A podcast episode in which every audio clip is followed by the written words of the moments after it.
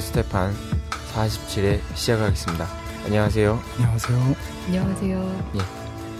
예, 다들 오랜만인데요. 그 사이 변화가 많았습니다. 먼저 개괄적인 정세 진단부터 부탁드리겠습니다.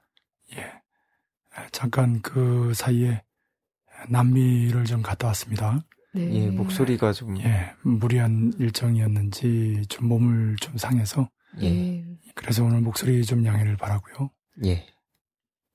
이번에 라틴 아메리카를 다녀오면서 볼리바리아 혁명에 대해 잘 얘기할 수 있게 됐습니다. 구체적으로 닥터 스테판의 자매 방송인 코리아 포커스 혁명에서 자세히 논하면 좋을 것 같습니다. 예. 예. 그리고 이상훈 대표도 일정이 있어서 다음 시간이나 참여할 수 있을 것 같습니다. 예. 오늘 4월 7일 현재 시점에서의 정세 결과를 하면 이미 여러 번 말씀드렸듯이 상반기는 항쟁 정세 속에 전쟁 정세가 있는 형국인데요. 예. 그 전쟁 정세의 절정으로 치닫고 있는 상황입니다. 혹이 군사적인 긴장의 드라이브를 강력히 걸고 있는 상황이고요. 예. 구체적으로 조국 통일 대전과 관련된 군사적 공격의 조짐과 반미 대결전의 군사적 공세의 조짐이 있는 상황입니다. 아직 그 결정적인 각각 군사적 공격과 공세가 이루어지고 있지는 않지만 머지않아 이루어질 가능성이 매우 높죠. 예. 그것이 오늘 닥터 스테판의 핵심적인 내용이 될 것 같습니다. 예.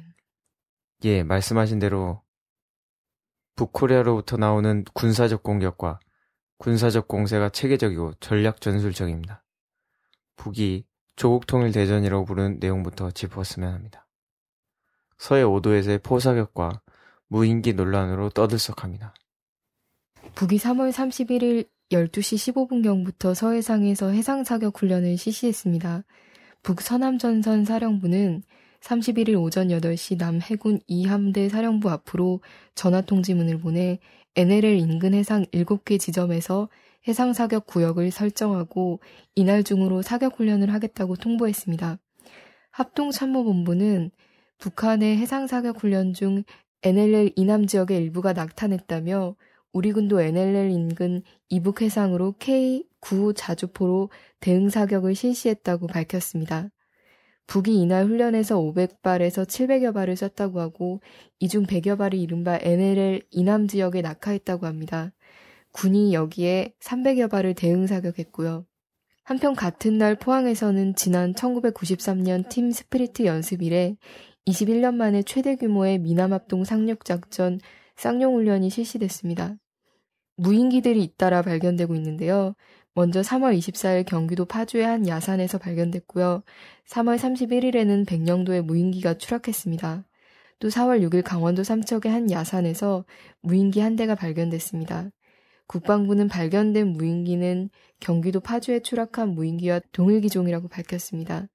정부에서는 북에서 만든 무인기라고 추정하고 있고요. 7일 군은 전군 주요 지휘관 회의를 갖고 대책을 논의한다고 합니다. 한편 5일 북전략군 대변인은 난데없는 무인기 사건까지 발생하여 가뜩이나 땅바닥으로 떨어진 괴뢰들의 체면을 더 구겨박아 놓았다고 밝혔습니다. 이어 정체불명의 무인기가 청와대와 경복궁 일대를 포함한 서울 도심을 자유자재로 날아다니고 얻어맞고 있는 백령도 상공까지 누비고 유유히 비행했다며 수도권 방공망이 통째로 뚫린 셈이다. 그처럼 든든하다고 허세를 부리던 안보태세의 허점이 적나라하게 드러났다고 괴뢰당국을 비난하는 목소리가 더욱더 높아지고 있다고 지적했습니다. 그러면서 서남전선 10점 수역에서 진행된 포병해상 사격훈련과 무인기 사건으로 불판 위에 오른 개미 신세가 된 괴뢰당국으로서는 사태를 수습할 방도가 절실하였던 것이라며 최근 남에서 미사일 시험 발사를 한 것을 서둘러 공개했다고 비난했습니다. 예, 최근에 그 북의 매체들이나 자료들을 보면 조국 통일대전과 반미 대결전 이렇게 개념을 정리해서 규정하고 있습니다. 네. 무슨 말씀이냐면 앞에는 대전이고 뒤에는 이제 대결전이죠.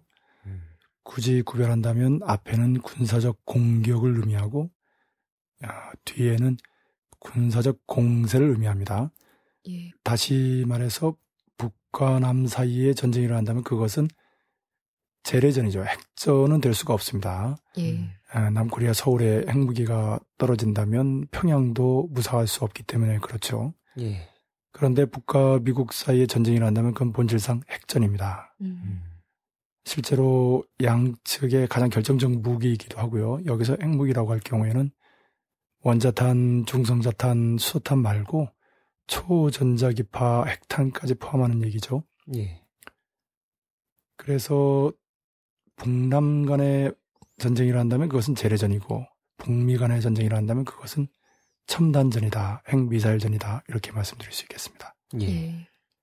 그리고 북남 간의 전쟁이라 한다면 그것은 국부전과 특수전과 전면전의 형태로 벌어지게 됩니다. 예. 이런 단계로 비약할 수도 있고요. 동시에 일어날 수도 있습니다. 무슨 말이냐면 국부전 같은 경우는 대표적인 게 북이 서해 5도를 점령하는 거죠. 예. 특수전이라고 할 경우에는 북이 하늘과 땅과 바다를 통해서 20만의 특수부대를 동시에 파견해서 주요 요충지를 점령하는 것을 말합니다. 전면전은 말 그대로 하늘과 땅과 바다에서 전면전이 벌어지는 거죠. 예. 반면 북미 간의 군사적 공세라고 하는 것은 북미 간의 군사적 공격이 이루어진다면 그것은 제한핵전, 확대 제한핵전, 전면전의 형태로 벌어지게 될 것이고요. 예. 그것이 핵과 미사일을 동원하는 첨단전이고 그 파괴력이 어마어마하기 때문에 실제로 군사적 공격 이전에 총포성 없는 전쟁, 보이지 않는 전쟁으로 군사적 공세가 벌어지고 있습니다. 예. 지난 20여 년간 실제로 5차례에 걸쳐서 북미 또는 반미 전면 대결전이 벌어진 것이 바로 그것입니다. 이것을 북미 또는 반미 전면전, 전면 대전 또는 대전 이렇게 표현하지 않고 대결전이라고 표현하는 이유는 실제 전쟁으로 벌어지는 것이 아니라 공세로 벌어졌기 때문에 그렇습니다. 물론 총포성 없는 전쟁, 보이지 않는 전쟁은 그 자체가 전쟁이지만 그러나 공공연하게 전쟁의 형태로 벌어지지 않았기 때문에 그렇습니다. 예. 올해 상반기 정세를 한마디로 설명하면 항쟁 정세 속에 전쟁 정세에 있다 이렇게 말씀드렸는데요. 그 전쟁 정세 기간이라고 할 수 있는 3, 4월, 다시 말씀드리면 2월 말부터 시작한 키루졸브 독수리 합동 군사연습 미, 남, 일본이 뒤에서 받쳐주고 있는 이 기간에 북이 대응해서 초강경으로 나올 것이 뻔하기 때문에 언제 전쟁이 터질지 모르는 일촉즉발의 상황, 다시 말씀드리면 전쟁 정세, 그것이 3, 4월이죠. 현재 4월 7일인데요. 예. 3월을 거치면서 특히 최근 2, 3주 기간 동안에 북과 남 사이에 국부전이 벌어질 가능성이 높아졌고 예. 북과 미 사이에 대결전의 기세가 점점 고조되고 있습니다. 먼저 전자만 설명을 드리면 방금 잘 요약 정리했습니다마는 먼저 그 3월 말에 서해상에서 서해 5도죠. 백령도부터 연평도까지 이어지는 그 서해상에서 북이 7곳에 포사격을 했습니다. 예. 이중 100발 정도가 NLL을 넘어왔다 해서 남이 그 3배수인 300발을 북에 쐈죠. 예. 이게 이제 최근에 나오는 3배수 개념입니다. 북이 먼저 이렇게 공격하게 된 계기는 두 가지입니다. 하나는 서해 5도상에서 북의 최고 존엄과 체제를 모독하는 삐라를 살포한 거고요. 3월 27일 날 북의 평화적인 어선을 남해 해군이 나포에서 쇠몽둥이로 때리고 귀순공작을 한 그 사실에 대한 보복이죠. 예. 제가 21세기 민족일보 글에서도 강조했습니다마는 정말 남해 당국이 북이 원하는 것을 해줬다. 북이라는 물방아에 물을 대줬다. 그런 얘기를 했습니다. 예. 이미 힘이 넘치는 북은 한마디로 말씀드리면 조국 통일대전, 반미 대결전의 명분만 찾고 있어요. 그러기 위해서 마치 변진법의 부정의 부정의 법칙처럼 긍정, 부정, 부정의 부정 이런 과정처럼 상반기 특히 1, 2월 달에 국방위 중대제안, 봉남고위급 접촉, 이산가족 상봉이라는 파격적인 방법으로 유화책을 쓰면서 긴장을 이완시키려고 노력하는 북남관계를 개선하려고 하고 코리아 반도 주변의 평화와 안전을 도모하려고 최선을 다했다라는 그런 모습을 보여주려고 무지하게 노력했어요. 이것은 호지민의 3대 전선에서 군사전선, 외교전선, 국제 여론전선이 있다고 했죠. 예. 실질적으로는 군사전선, 인민전선, 외교전선, 국제 여론전선, 다시 말씀드리면 4대 전선이다 이런 말씀도 드렸는데요. 코리아 포커스 혁명을 참고하시기 바랍니다. 그런 의미에서 볼 때 북이 1, 2월 달에 집중적으로 전개한 북남관계 개선이라든지 코리아 반도 주변의 정세를 이완시키기 위해서 노력한 과정은 특히 외교전선도 그렇지만은 국제 여론전선에서 주동을 쥐기 위한, 다시 말씀드리면 누가 평화를 지향하고 누가 긴장을 완화하려고 노력했는가, 이것을 명백히 보여주는 측면이 있습니다. 다시 말씀드리면 3, 4월에 예견되는 전쟁 정세에 탄력을 주는 거죠. 그만큼 평화나 긴장 완화에 노력했기 때문에 쉽게 말하면 코리아 반도에서 국부전이 벌어진다든지 북미 간의 전면 대결전이 벌어질 때 북이 그만큼 명분을 주게 되는 거죠. 전쟁 명분입니다. 예. 다시 말씀드리면 힘을 가지고 있는 북에게 가장 필요한 것은 바로 그 명분인데요. 그 명분을 알아서 지어주는 게 남해 당국의 어리석음입니다. 예. 삐라살포라든지 어선나포라든지 이런 것들은 정말 치명적인 실책이고요. 예. 그래서 바로 이제 북이 그러한 공세를 취할 수 있게 됐습니다. 돌이켜보면 2010년 3월 달에 이른바 천안함 사건, 우리는 백령도 용트림바위 밑에 웅크리고 있던 이스라엘 돌핀급 잠수함이 피격된 사건, 백령도 사건이라고 부르죠. 예. 그리고 그해 11월 말에 연평도 전자포격전이 있었습니다. 물론 그 11월 초에 LA 앞바다에서 북이 SLBM 잠수함발 탄도미사일을 발사했죠. 수백만이 육안으로 봤습니다. 인터넷에 영상도 있고요. 예. 만약에 거기에 슈퍼 EMP가 실려있다면 미 서부는 남방의 암흑천지로 아비규환으로 변하게 되죠. 확대 제한 액션의 기본 방법 중에 하나입니다. LA 앞바다까지 스텔스로 잠입한 뒤에 한 발의 슈퍼 EMP 탄으로 미국의 절반을 마비시켜버리는, 예, 그런 무력 시위를 한 것이죠.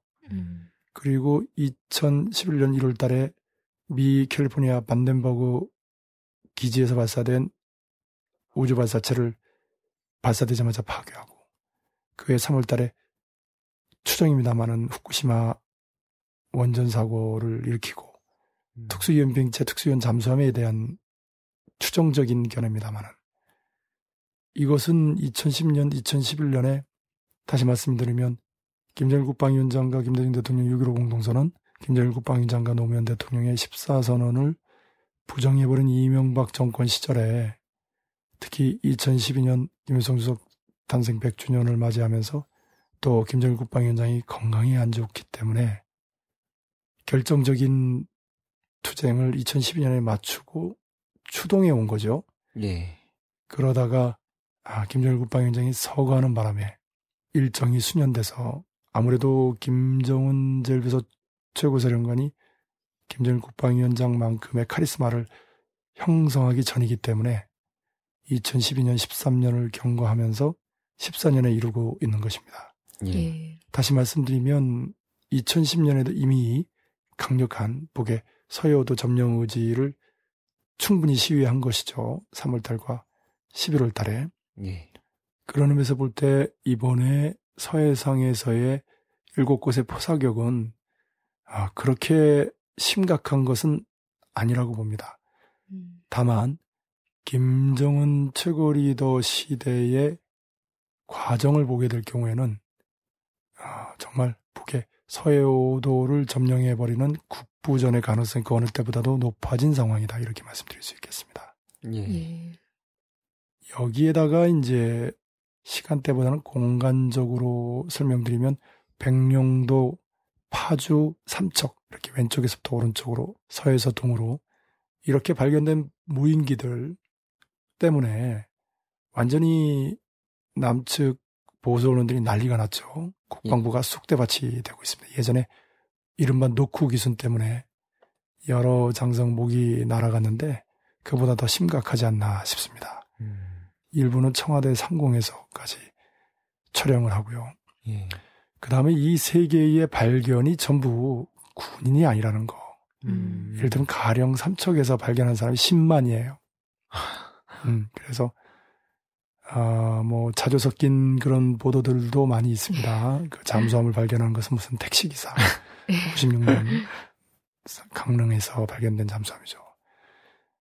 그리고 등산객이라든지 10만이가 주로 발견하고, 군인들은 발견한 게 거의 없어요. 대단한 남코리아 군대죠. 만약에 그 이제 무인기에 폭탄을 싣고 자폭적인 목적으로 청와대로 돌진한다면 어떻게 되겠어요? 이제 이런 가정을 하는 거죠.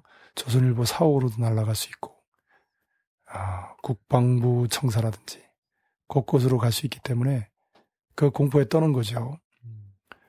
물론 무인기가 작기 때문에, 그런 폭탄을 싣지 않기 때문에 레이더에 걸리지 않는 측면이 있습니다. 다만 이런 무인기를 가지고 북이 가끔씩 강조하는 세상이 알지 못하는 신묘한 무기라고 할 수는 없죠. 그렇기 때문에 이런 무인기는 이제 촬영 목적에 초점을 뒀다, 이렇게 보면 되겠습니다.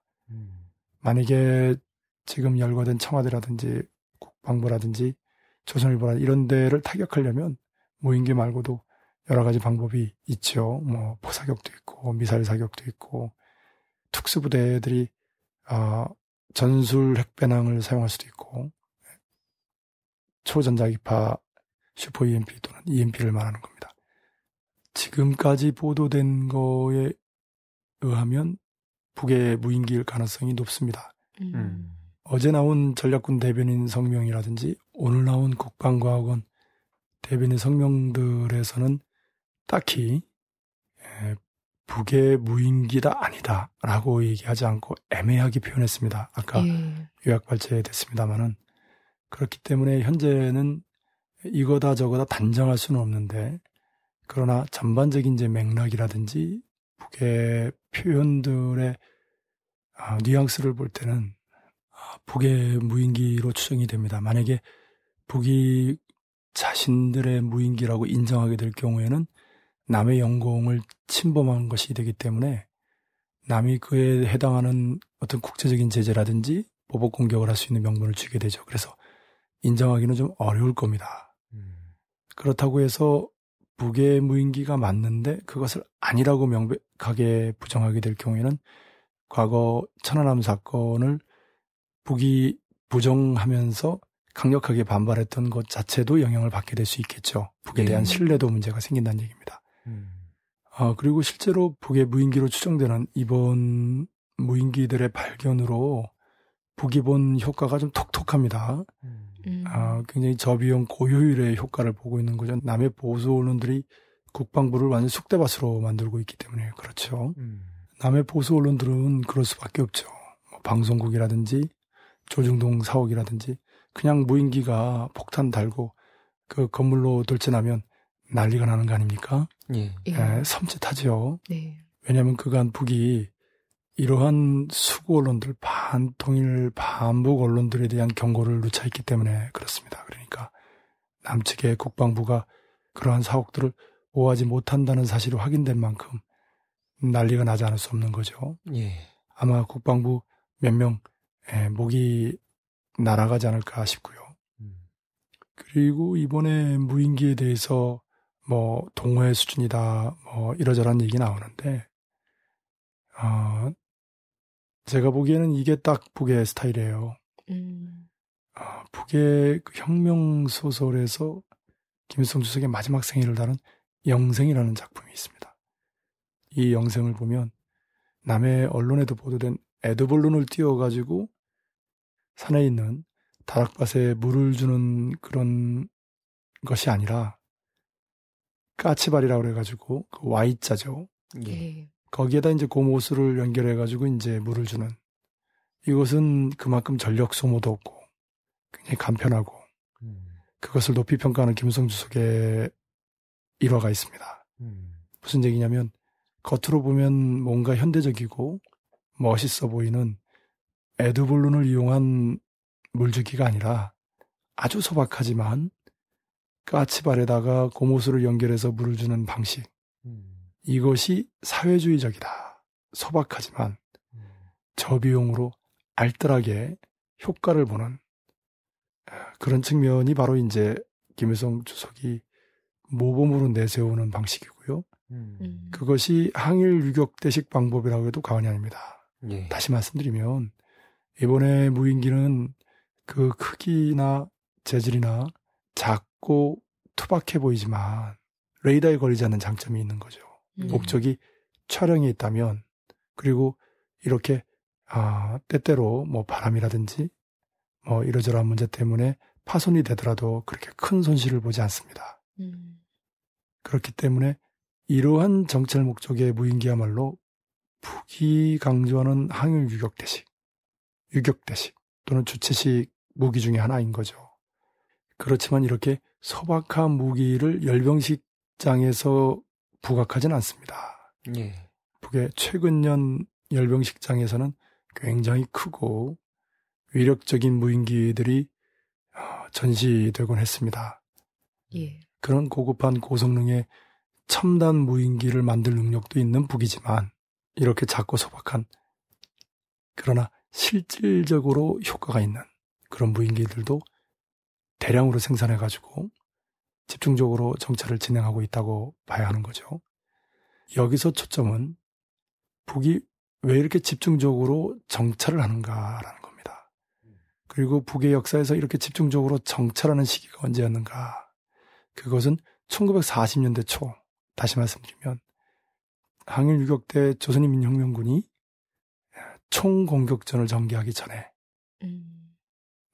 일본군과 그 휘하의 위망군이 곳곳에서 만들어 놓은 요새들, 군사적 요새들, 숨겨놓은 그 거점들을 사전에 정찰해서 결정적인 총공격전을 펼칠 때 조선인민혁명군의 인명피해를 최소화하고 최대한 빠른 시기에 조선해방을 이룩하려고 하는, 조국 광복의 대사병기를 주동적으로 맞이하는 기본 방법 중에 하나입니다. 즉 주력부대에는 하바롭스키, 미령에서 주체 역량을 보존하면서도 현대전의 여러 가지 방법들을 체득하는 한편 만주와 특히 국내에 소부대들을 파견해가지고 정찰과 함께 여러 가지 조직 정치 사업을 전개했죠. 바로 그 시기를 연상시키는 사건이라고 할 수 있겠습니다. 예. 그렇기 때문에 오늘 뉴스에서도 뭐 이번에 해외 순방하고 나서 몸살을 앓았다 뭐 이런 얘기도 하는데, 그 박근혜가 네덜란드에서 한 회의에 대해서, 그리고 독일에 가서 방문한 곳이라든지 선언한 데 대해서 북에 있는 남코리아 전문가들이 모여서 한 좌담회가 오늘 공개됐습니다. 그 내용을 읽어보면 완전히 해부하면서 조롱하고 있는데요. 과연 그 해부와 조롱에 대한 반박이 가능할까 싶을 정도로 객관적이고 과학적인 규정적인 측면이 있습니다. 예. 뭐 이에 대해서는 뭐 자세히 얘기할 필요는 없을 것 같고요. 한번 읽어보시거나 들어보시면 쉽게 이해가 갈 것입니다. 제가 이 말씀을 드리는 것은 박근혜 대통령, 댓글 대통령이 네덜란드와 독일에서 한 발언과 행동은 북으로부터 전혀 인정을 받지 못할 뿐만 아니라 오히려 북의 군대 인민들을 격분시키면서 북의 조국 통일 대전에 대한 최후 결심을 촉진한, 다시 말씀드리면 북이라는 물방아에 결정적으로 물을 대준 가장 어리석은 행동이었다, 이렇게 말씀드릴 수 있겠습니다. 그럼 다음으로 반미 대결전이라고 부르는 내용으로 넘어갔으면 합니다. 외무성 성명에 이어 유엔 차석 대사의 인터뷰가 있었습니다. 3월 30일 북 외무성은 28일 유엔 안보리가 북 로켓 발사를 규탄한 것에 대해 강하게 비난하면서 미국이 이것을 또다시 도발로 걸고 드는 경우에 대처하여 적들이 상상도 하기 힘든 다음 단계 조치들도 다 준비되어 있다며 핵 억제력을 더욱 강화하기 위한 새로운 형태의 핵시험도 배제되지 않을 것이라고 경고했습니다. 외무성은 우리의 로켓 발사는 연대와 세기를 이어 지속되어 온 미국의 대조선 적대시 정책과 침략적인 핵전쟁 연습이 날로 더 강화되고 있는 엄중한 사태에 대처하기 위한 우리 군대의 자위적인 군사훈련이라며 미국이 우리의 로켓 발사를 유엔 안전보장 이사회에 상정시켜 규탄하는 억지공사를 벌여놓은 것은 저들에게 쏠린 긴장 격화의 책임을 우리에게 전가하고 우리의 위협을 부각시켜 아태중시 전략에 따르는 무력 증강의 명분을 다지자는 데 있다고 지적했습니다. 이어 4일 북 유엔 대표부 이동일 차석 대사는 기자회견을 통해 미국 대북 정책과 관련해 북은 이미 레드라인을 그었다며 미국이 선을 넘게 될 경우 우리는 새로운 형태의 핵시험을 진행하게 될 것이라고 경고했습니다. 이동일 차석 대사는 선을 넘는다는 의미에 대해서는 더 이상 핵과 미사일, 인권 문제에 대한 미국의 도발을 두고 보지 않겠다고 답했습니다. 이어 미국은 핵 미사일, 인권 문제를 수단으로 북의 정권 교체를 노리고 있으며 이것이 미국의 목표라고 지적했습니다. 새로운 형태의 핵실험을 묻는 질문에는 기다려보라고 말했습니다. 또 미남합동 군사연습 쌍용훈련 등에 대해 미국은 평양을 점령하기 위해 훈련을 하고 있다며 이로 인해 코리아 반도가 극도의 긴장 상태라고 밝혔습니다. 계속해서 미국은 북 인권 문제를 운운하며 갈수록 심한 소동을 벌이고 있다며 이에 앞장서온 사람이 미 국무부 북 인권 특사 로버트 킹인 만큼 킹 특사의 방북을 결코 허용할 수 없다고 강조했습니다. 한편 지난 3월 24일 이동일 차석 대사는 유엔 본부에서 기자회견을 열고 미국이 북에 대해 핵 위협설을 계속하면 북은 핵 억제력을 과시하는 조치를 취할 수밖에 없다며 추가적인 조치들을 연속적으로 사용할 것이라고 언급한 바 있습니다. 북에서 최근 최후라는 말이 많이 나오고 있는데요. 지난 2월 25일 8차 사상일꾼 대회에서 혁명적인 사상공세로 최후 승리를 앞당겨 나가자라는 김정은 제1비서의 연설이 있었고 이후 이에 대한 과업을 토론하는 노동, 청년, 농민, 여성 단체별 확대의 회의들이 있었습니다. 또 백두의 혁명정신으로 최후 승리를 이룩하자는 제목으로 3월 23일부터 4월 1일까지 조선인민군 연합부대 지휘관들의 백두산 지구 혁명 전적지 답사 행군이 진행됐다는 기사가 보도됐습니다. 3월 31일에는 경제 핵무력 병진 노선 발표 1주년을 맞아 당의 병진 노선을 높이 받들고 강성국가 건설에 최후 승리를 앞당겨 나가자라는 사설이 북노동신문에 발표됐습니다. 방금 언급한 백두산 혁명 전적지를 연합부대 지휘관들이 답사 행군을 한 거죠. 예. 이것은 올 1월 달에 있었던 마두산 혁명 전적지를 김정은 제1비서 최고사령관이 방문한 이래 연속적으로 북코리아에서 부각한 혁명 전적지 그 시리즈의 절정입니다. 예. 다시 말씀드리면 마두산에서 백두산까지 이렇게 보면 되겠습니다. 그리고 마두산은 생산유격대 곧 배후에서 마치 빨치산처럼 전개하는 비정규군의 무장투쟁과 관련된 것이라면 백두산은 조선인민혁명군, 지금은 이제 조선인민군이죠, 정규군의 총공격전과 관련된 얘기입니다. 그렇기 때문에 연합부대의 지휘관들이 그 답사 행군을 한 것이죠. 예.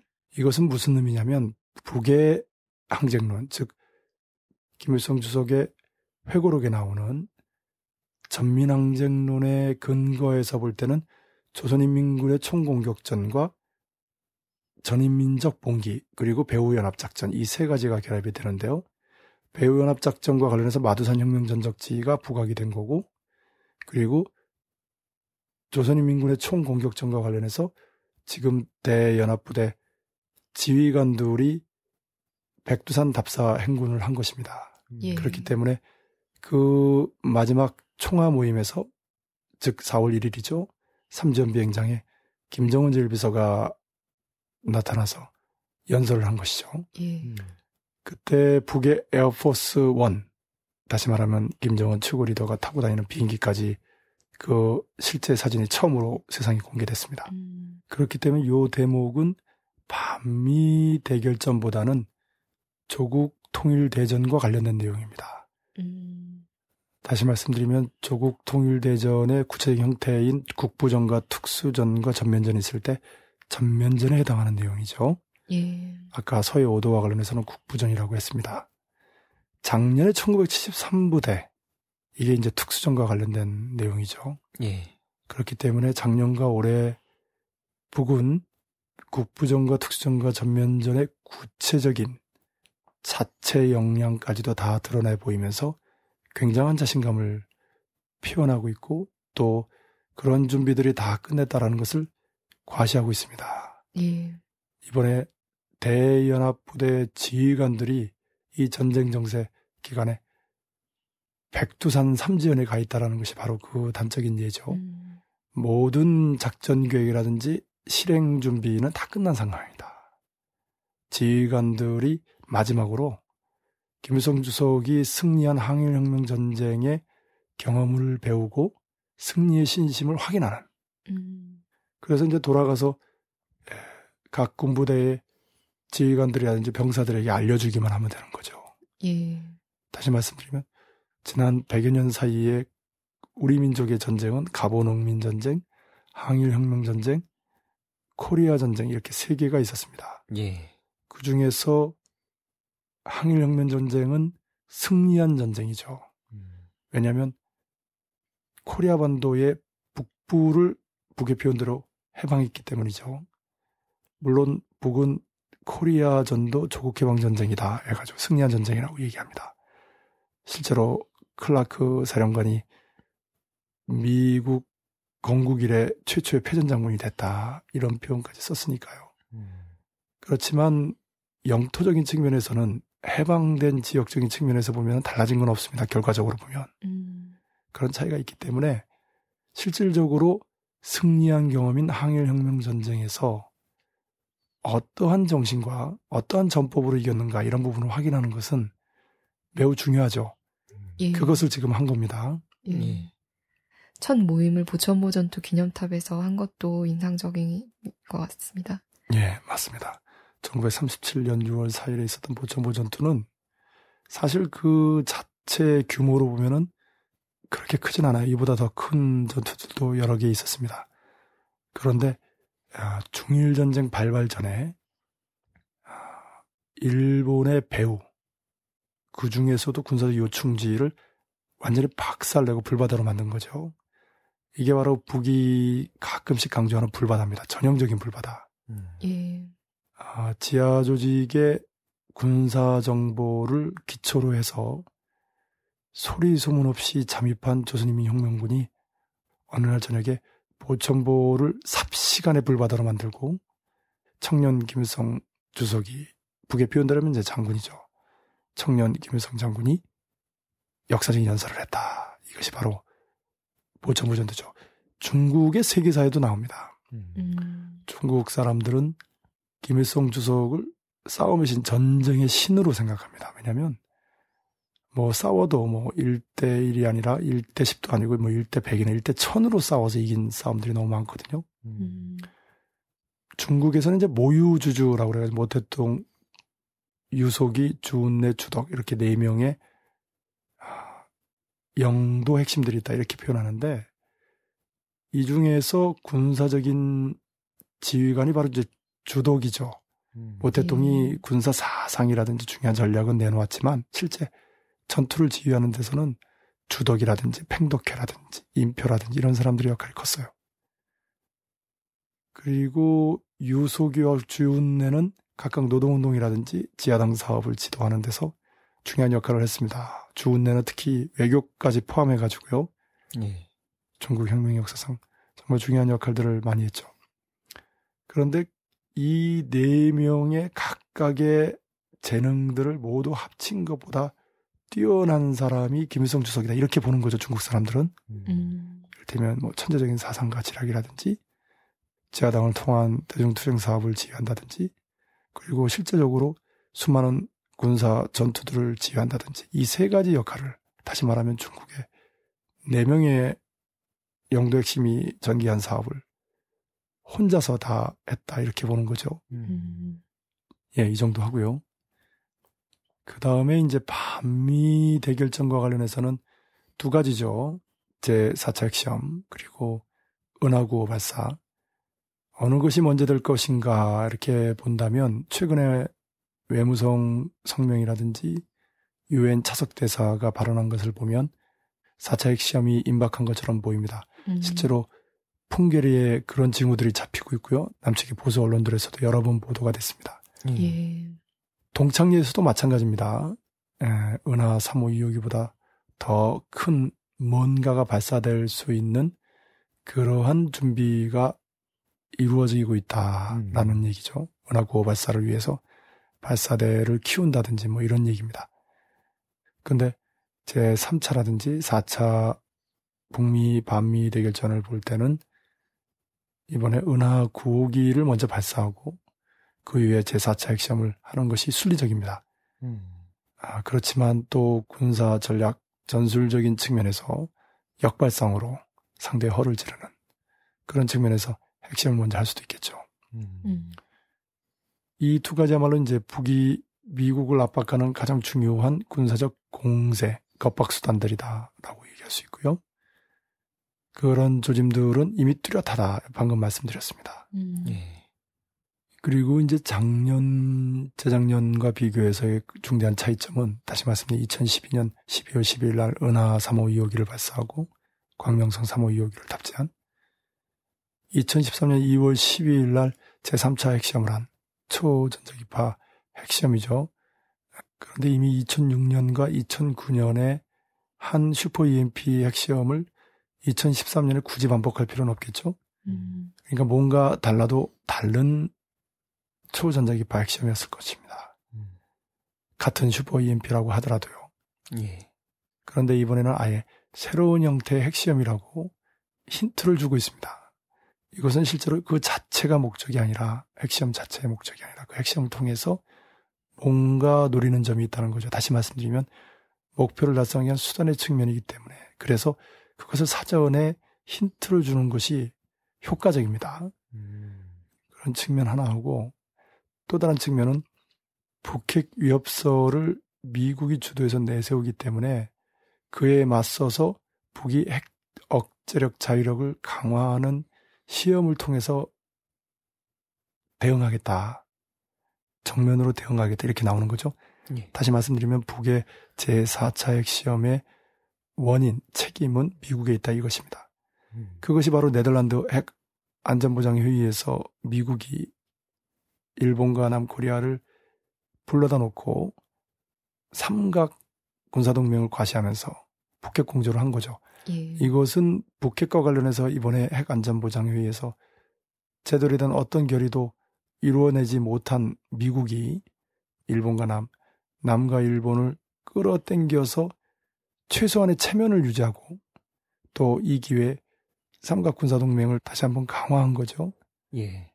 물론 남의 입장에서는 일본과 마주하는 것이 매우 껄끄럽습니다. 왜냐하면 일본이 군국주의 부활을 계속 강화하고 있고 특히 집단적 자위권 추진이라든지 야스쿠니 신사참배라든지 그리고 전쟁 성노예와 관련해서 일체 사과도 사죄도 하지 않고 있는 상황이기 때문에 더욱 그렇죠. 예. 아무리 박근혜가 박정희에 이어서 실제로는 미일남 삼각구사동맹에 적극적이고 일본과의 관계 개선에 누구보다도 내심 앞장서고 싶어도 국민들 여론이 무서워서 그렇게는 못하는 거거든요. 예. 이미 말씀드렸는데 미국은 일본을 군사적으로 밀어주고 남코리아를 외교적으로 밀어주는, 굳이 역량으로 보면 일본의 열을 밀어주고 남의 일을 밀어주는, 구체적으로 일본의 집단적 자위권 추진을 추동하면서 남의 전쟁 성노예와 관련해서 손을 들어주는 이런 정책을 펴고 있거든요. 박근혜도 마찬가지입니다. 실질적으로는 일본과의 군사적 공조를 강화하면서 마치 외교적으로는 일본에 맞서는 것 같은, 다시 말하면 열을 밀어주고 하나를 반대하는 이런 식으로 언론을 호도하고 있는 거죠. 이를테면 남수단에서 있었던 일본으로부터의 총알을 지원받는다든지, 또 이명박 정권부터 시작이 됐습니다마는 일본과의 군사적 공조, 특히 그 정보와 관련된 공조, 이런 부분들, 그리고 작년에는 니미츠하고 워싱턴하고 각각 상반기 하반기에 남코리아 수역에서 군사훈련을 벌일 때 일본이 끼어들었죠. 예. 이것은 실질적으로는 남코리아 박근혜 정권이 미국이 시키는 대로 미일 남 삼각군사동맹에 적극적이고 열성적이라는 것을 말해줍니다. 예.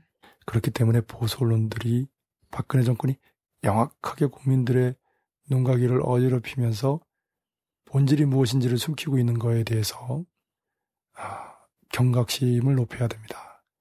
다시 말씀드려서 박근혜 정권은 미국이 시키는 대로 일본과 가까워지는, 일본의 재무장을 실질적으로 지지하고 추인하면서 형식적으로만 마치 뭔가 반대하면서 다루고 있는 듯한 느낌을 주는 이러한 호도체계에 넘어가지 않아야 되겠습니다. 예. 실제로 미국은 리밸런싱 재균형 정책과 피보트 아시아 중심축으로 이동 정책을 통해서 미일남 삼가군사 동맹을 핵으로 하는 아시아판 나토를 만들려고 획책하고 있는 거고요. 중국의 팽창주의 정책을 여기에 활용하고 있습니다. 예. 물론 우크라이나 크림반도가 러시아로 귀속되면서 유럽으로 역량을 이동할 수밖에 없는, 미 국방부 예산은 삭감되고 있는데 역량은 유럽으로 집중시켜야 하는 이런 모순에 있기도 하죠. 예. 그렇기 때문에 아시아 중심축으로 이동 정책이 제대로 잘 진행되고 있는 것은 아닙니다. 예. 그럼에도 불구하고 아시아 중심적으로 이동과 재균형 정책의 핵심이라고 할 수 있는 일본 공국주의 부활, 재무장, 집단적 자위권 추진을 강력히 전개하고 있죠. 예. 이에 맞장구 치고 있는 것이 남코리아라는 거. 우리나라를 100년 전에 세상에서 가장 가혹한 식민지로 만들어서 850만 명을 징병징용으로 끌고 가고 20만 명을 전쟁 성노예로 끌고 다닌, 일본과 군사적으로 결탁해서 제민족 제동포인 북코리아를 향해 매년 북침, 선제타격, 평양 점령 목표 대규모 상륙작전 훈련을 벌인다는 거, 이것이 과연 무엇을 의미하는가. 최소한의 민족적 양심, 자주성, 원칙이 있다면, 박근혜 댓글 대통령이 말하는 소신이 있다면 절대로 이루지 못하죠.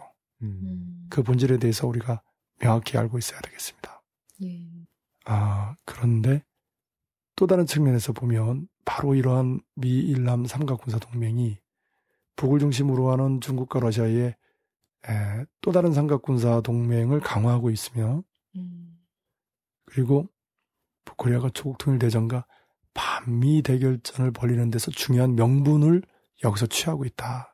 다시 말씀드리면 항쟁 정세 속의 전쟁 정세라고 하는 키르졸브 독수리 합동 군사 연습 기간, 또 일본의 집단적 자위권 추진, 이것이 바로 북이 동북아 극동에서 결정적인 군사적 공격을 취하게 될 때, 나아가 괌도 하와이까지 포함하는 제한핵전, 미 서부의 확대 제한핵전, 전체 본토의 전면핵전, 이러한 결정적인 투쟁을 전개할 때 필요한 명분이 다른 데서 생기지 않는다는 거. 다시 말하면 조국 통일 대전에서의 물방아에 남코리아가 물을 대주는 한편 반미 전면 대결전, 나아가 반미 대전의 물방아에 미국과 일본이 물을 대주고 있는 거죠.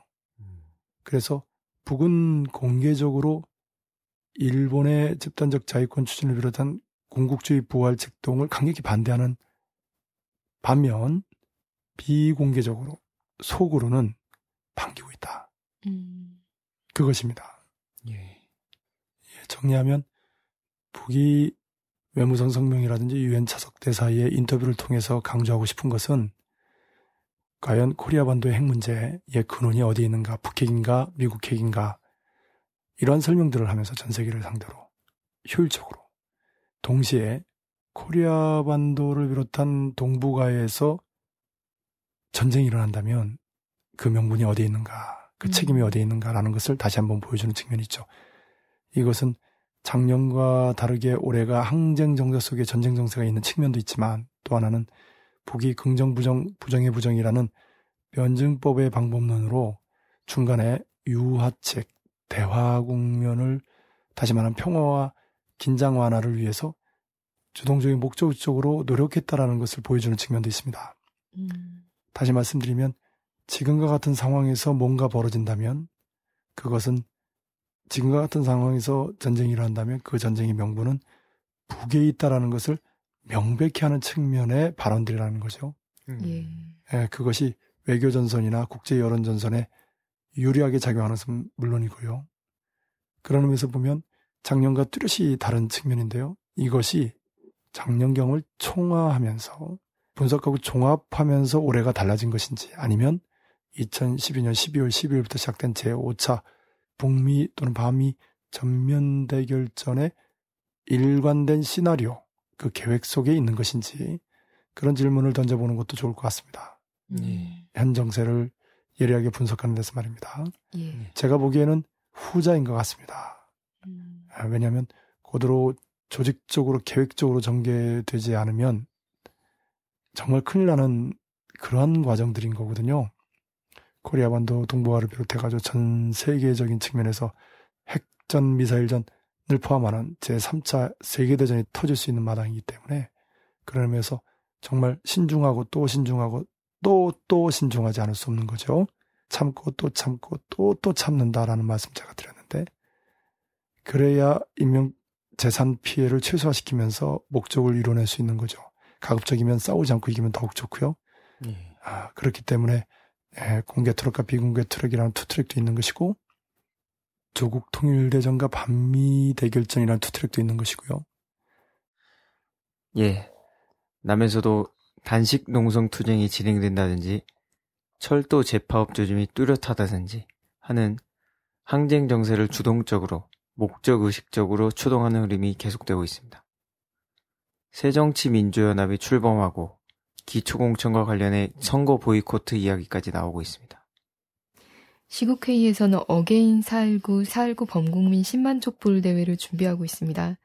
박서군 한국진보연대 공동대표와 백은종 서울의 소리 대표는 관권 부정선거와 국정원에 의한 간첩조작 사건에 대한 특검을 촉구한다며 3월 29일 단식 농성에 돌입했습니다. 4월 7일 오늘 단식 10일째고요. 남재준 정보원장을 비롯한 김관진 국방장관, 황교안 법무장관의 파면을 걸고 최소한의 진실규명을 위한 특검 촉구를 걸고 4.19 혁명 54주년이 되는 그날까지 목숨을 다해 투쟁하고자 한다고 밝혔습니다. 시국회의 측에서는 이대로 가다가는 지방선거는 물론 이 땅의 민주주의는 요원한 상황에 빠져들게 된다며 운동의 활력이 살아나지 못하고 촛불이 어려운 상황에 놓인 현 시기 진정 절박하고 민주회복을 염원하는 헌신적이고 희생적인 투쟁이 필요하다고 단식농성의 취지를 전했습니다. 다음으로 철도노조가 지난 3월 26일 정기대의원대회를 열고 철도공사가 강제전출을 일방적으로 시행하면 총파업을 포함한 총력투쟁에 나설 것을 만장일치로 결의했습니다. 대의원들은 투쟁 결의문을 통해 정부와 철도공사는 130명 해고, 251명 중징계, 162억 원 손해배상, 116억 원 가압류 집행 등 대량 해고와 돈폭탄으로 노동조합의 발목을 묶으려 하며 나아가 조합원에 대한 보복으로 연 2천여 명을 강제로 전출시키는 비인간적 불법적 계획을 획책하고 있다고 규탄했습니다. 또 국민의 바람대로 공공적으로 발전해야 할 철도산업을 갈갈이 찢어 분할 민영화하려는 계획을 밀어붙이고 있다고 지적했습니다. 철도노조 측은 3월 25일 파업에 참여할 필수 유지 업무자 명단을 공사 측에 통보했고요. 29일 철도 노동자 총력 결의 대회를 개최했습니다. 특히 이번에 논란이 되고 있는 강제 전보는 노조 측에서도 철도 현장에서는 있어 본 적이 없는 초유의 사태라고 하고요. 철도노조 최정식 운전국장은 교육비와 휴일 근무 수당만 해도 수백억 원이 들어간다며 코레일 경영 정상화에도 역행하는 조치라고 비판했습니다. 그런 가운데 4월 3일 철도공사 마산신호제어사업소에서 전기원으로 일하던 철도노조원이 목을 매 목숨을 끊는 일이 있었는데요. 이 조합원은 3월 4일 마산에서 진주로 전출되었다가 4월 들어 또다시 진주에서 삼낭진으로 강제 전출되는 것에 대해 극도의 불안감에 시달렸다고 합니다. 새정치민주연합 내에서 기초선거 정당공천 폐지와 관련해 지방선거 보이콧 논의가 떠오르고 있습니다. 6월 최재천 전략홍보본부장은 무공천을 기조로 지방선거 보이콧을 비롯한 다양한 방안을 검토 중이라고 말했습니다. 신경민, 양승조, 오원식 최고위원도 기초선거 정당공천 폐지 관철을 위해 전 당력을 집중해 명운을 걸고 싸워야 한다고 주장하고 있습니다. 민병두 의원도 지방선거 보이콧을 주장하며 한 라디오 프로그램에 출연해서 지방선거 투표율이 2010년 47에서 48%였는데 야당이 전면 보이콧을 하면 투표율이 상당히 저하돼 대통령의 국정 운영에 상당한 타격을 줄 것이라고 전망했습니다. 안철수 공동대표는 지난 4일 청와대를 방문해 기초선거 정당 공천 폐지에 대한 답을 7일까지 달라고 요구했습니다. 예, 그 세 가지 내용인데요. 잘 요약 정리했고요. 철도 재파업은 필연입니다. 강제 전출이 가지는 위험성에 대해서 가슴 아픈 한 철도 노동자의 죽음에 대한 이야기가 있습니다만은 박근혜 정권이 달리는 될 수 없죠. 철도 노조를 완전히 파괴하려고, 다시 말씀드리면 철도 민영화 사용화 그 과정을 조금도 수정할 의사가 없고 그에 반대하는 세력은 완전히 짓뭉개버리는, 갈수록 파시화되고 있는 박근혜 정권이 철저하게 독재적으로 폭력적으로 나오는 것은 너무나 불을 보듯 뻔한 당연한 수순입니다. 예. 그렇기 때문에 이에 저항하는 의로운 철도노조의 재파업은 달리될 수 없는 필연의 과정이고요. 예. 네. 다시 말씀드리면 철도노조라고 하는 기차와 박근혜 정권이라는 탱크가 부딪힐 수밖에 없다, 이렇게 비유할 수 있고요. 예. 이런 철도 노동자의 투쟁과 함께 중간 세력까지 망라하는 비상시국회의죠. 그 투쟁과 관련해서 구체적인 방식이 이제 토요 촛불 시위 같은 경우인데요. 최근에 동력이 많이 떨어졌습니다. 원래 촛불 시위라는 것이 지속성을 띠기가 쉽지 않죠. 예. 계기별로 사람들의 심금 울리는 굉장히 긴박하고 중요한 사안이 떠올랐을 때 이제 확 타오르는 것이기 때문에. 예. 그렇기 때문에 이러한 투쟁의 촛불이 이어지고 특히 4.19를 계기로 결정적으로 타오르게 만드는 방법은 다른 데 있지 않습니다. 그것은 주체들의 주동적이고 목적의식적인 조직정치 사업 또는 헌신적이고 희생적인 선봉투쟁이죠. 그런 의미에서 1월 8일 총궐기와 2월 25일 민중파업을 위해서 권영길 참여영사를 비롯한 민주노총의 지도위원들이 민주노총 건물 1층 로비에서 단식농성투쟁을 전개했던 것이고요. 예. 이번에도 박수근, 백은종 대표를 비롯한 사회단체 인사들이 청계 광장에서 단식농성투쟁을 전개하는 것이 바로 그런 것입니다. 다시 강조합니다만 이렇게 헌신적이고 희생적인 선봉투쟁만이 광범위한 민중들을 투쟁으로 불러일으킨다라고 보는 거죠. 예. 한편 새정치민주연합이 출범하고 기성정치권에서 중요한 역량 변화가 이루어진 것은 이미 누차 말씀드렸지만 매우 고무적이고요. 그런데 이제 그 전제 조건 중에 하나가 기초공천 폐지예요. 이것은 사실 좀 방향착오적인 측면이 있습니다. 선거 제도와 관련돼서는 결선 투표제라든지 독일식 비례 명부제라든지 이런 것이 보다 진보 개혁적이고 실천적인 의의가 있는데 예. 안철수 공동대표가 좀 고집을 부리는 거죠. 물론 이에 맞서는 민주당 안에서의 목소리도 없지 않습니다만은 지금과 관련해서는 이 기초의원선거에서 공천 폐지와 관련된 압박을 최대한 전개하는 것이 필요하다라고 판단돼서 선거 보이콧 얘기까지 나오고 있습니다. 민병두 의원의 말에 대해서 박지원 전 대표가 이것은 하책이다라고 하면서 맞불을 놨는데요. 예. 그렇게 이제 그 균형을 잡으면서 가는 거죠. 그럼에도 불구하고 항쟁 정세 속에 전쟁 정세가 있고 전쟁 정세의 긴장 고조가 뚜렷하죠. 이미 오늘 말씀드렸습니다마는 조국 통일대전에서 국부전이나 반미 대결전에서의 군사적 공세가 임박한 상황이거든요. 예. 그 결과가 코리아반도 특히 남코리아 전국도 강타할 것이 뻔하기 때문에 그런 변수도 감안해야 될 거고요. 철도 재파업을 비롯해서 5, 6월 2차 국민파업의 과정 속에서 6.4 지방선거가 있기 때문에 선거 보이콧 같은 경우는 충분히 검토할 만합니다. 왜냐하면 항쟁 정세 속에 전쟁 정세도 있지만 선거 국면도 있기 때문에 그 선거에서 제1야당이 보이콧을 했다. 이거는 현 정권에게는 치명타가 됩니다.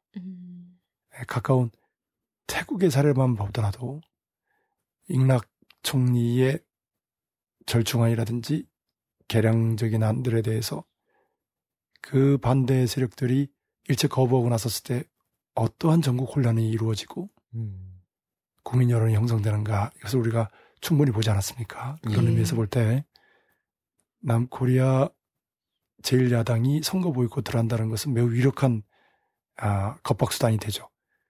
그런 것을 열심히 지금 하고 있는 거고요. 그렇게 해서 자신의 목숨을 달성하겠다라는 얘기인데 어쨌든 남코리아 항쟁 정세 속에 전쟁 정세도 있고 실제 선거도 진행되는 이러한 유례없는 복잡하고 민감하고 역동적인 상황 속에서 과연 어떻게 될 것인지 귀추가 주목되고 있는 거죠. 예. 일반적인 개혁야당의 입장, 새정치민주연합이라고 하는 중간 세력 정당의 입장에선 선거 보이콧도 하지 않습니다. 선거 참여하는 것이 기본 방침이죠. 예. 박지원이 그런 말을 충실하게 대변한 것이고요. 그런 의미에서 보면은 선거 보이콧 얘기는 일종의 겁박수단, 협박수단에 불과하다. 그런데 이런 속내가 뚜렷하게 드러날 경우에 여당의 실질적인 압박수단의 의미는 없죠. 그렇기 때문에 정말로 기초의원의 공천 폐지를 관철하려고 한다면 무엇인가 결정적인 투쟁이 있어야 될 것입니다. 아마 안철수 공동대표가 그것을 집중적으로 고민하는 것 같고요. 하지만 아까도 말씀드렸듯이 기초의원의 공천 폐지가 진보개혁적인 핵심적인 이슈는 될 수 없다는 겁니다. 제도적인 측면에서의 진보개혁적인 가장 중요한 당면 과제들은 결선 투표제라든지 독일식 비례명부제가 바로 그것이고요. 국가보안법과 국가정보원을 이용해서 황당한 이른바 내라는 뭐 사건으로 내몬다든지 그 연장선에서 위헌정당 심판 청구를 통한 강제 해산을 시도한다. 이런 것들이 없어져야 되는 거죠. 남코리아 민주주의가 전진하지 않는 이상 지금처럼 파쇼적으로 회귀하는 한 노동자 농민을 비롯한 기치민중과 중간 세력, 다시 말하면 전체 민중들이 반정부 항쟁에 떨쳐나서고 정권을 퇴진시키면서 국면을 진보개혁적으로 전환시키는 결정적인 투쟁을 전개하는 것은 너무나 당연하다고 하지 않을 수 없습니다. 그런 의미에서 올 상반기에 항쟁 정세, 그 안에 전쟁 정세도 있고 선거 국면도 있습니다만은 이 항쟁 정세에 남코리아 노동자 민중들이 어떻게 주동적이고 목적적으로 결정적인 투쟁을 전개하는가, 그것에 따라서 전쟁 정세에도 영향을 미친다. 전쟁 정세가 3, 4월에 그치는 것만은 아닙니다. 남코리아 노동자 민중의 자체 힘으로 반복적이고 호전적인 4대 미국 정권, 수구 정권을 무너뜨리지 못해서 그래서 안으로 파시가 되고 밖으로 호전적일 수밖에 없는, 그 결과로 코리아 반도에 언제 전쟁이 일어날지 모르는 일촉즉발의 상황이 되는 것은 결코 북이 수수방관할 수 없는 상황이죠. 다시 말씀드리면 남코리아 노동자 민중의 자체 힘으로 민주적이고 통일지향적인 정권을 세우지 못한다면 북으로서는 아까 말씀드렸던 조국 통일 대전과 반미 대결전에 최후 결심을 하지 않을 수 없다.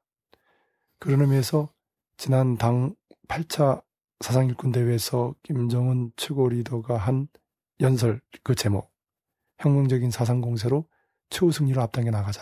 여기서 혁명적인 사상공세를 혁명적인 군사공세, 군사적 공격과 군사적 공세를 포괄하는 표현으로 이해한다면 그렇게 대입해서 이해해도 전혀 문제가 되지 않습니다. 그 내용을 보면 그 안에 가령 중포화, 연석포화, 명중포화라는 표현도 그렇고요. 그리고 최후 승리가 무엇을 의미하는가, 이것은 1980년 제6차 당대회에서 내놓은 3대 과업, 사회주의 완전승리, 지금은 사회주의 강성국가라고 하죠. 조국의 자주, 평화통일, 통일혁명 말합니다. 원세기 자주와 그 바로 세계혁명의 당면과제죠. 이 3대 과업, 사회주의 강성국가 건설, 통일혁명, 원세기 자주와, 이 목표를 달성하는 것이 최후 승리죠. 예. 그런데 이 이상의 목표, 조선노동당이 갖고 있는 최저강령이나 최고강령, 원세계의 혁명화, 공산주의화를 말하는 거죠. 그것을 염두에 둔 표현일 수도 있습니다. 이것은 실제로 북미 간의 반미 전면 대결전이 제한핵전, 확대 제한핵전, 전면 핵전으로 펼쳐지게 된다면 말 그대로 인류의 운명에서 결정적인 변화가 이루어지는 것이기 때문에 예.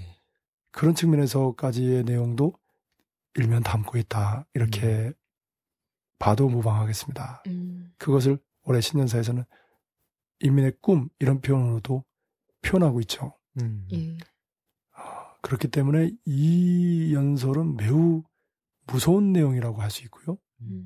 그것이 지금 북의 사상일꾼들이 전국에서 군대와 인민들 속에서 강력히 교양하고 있는 내용이고, 그것이 바로 지금 전쟁 정세에, 항쟁 정세 속에 있는 정쟁 정세의 요체라고 얘기할 수 있습니다. 그런데 상황은 오히려 남의 당국이 북이 원하는 대로 북의 물방아에 물을 대주는 그런 한심하고 어리석은 모습을 보여주면서 코리아 반도의 극동 동북아에서 전쟁 정세가 고조되고 있는 상황입니다.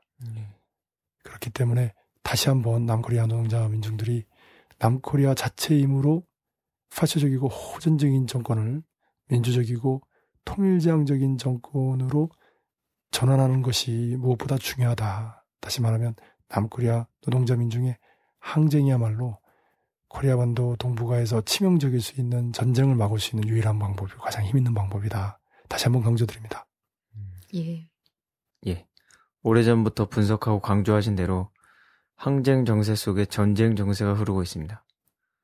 격동하는 코리아 반도의 정세를 예리하게 주시하면서 전쟁을 막기 위해 민주주의를 소화하고 통일과 진보를 앞당기기 위한 주체적인 활동이 그 어느 때보다 절박한 시점이라 하겠습니다. 오늘도 수고 많으셨습니다. 예, 수고하셨습니다. 수고하셨습니다.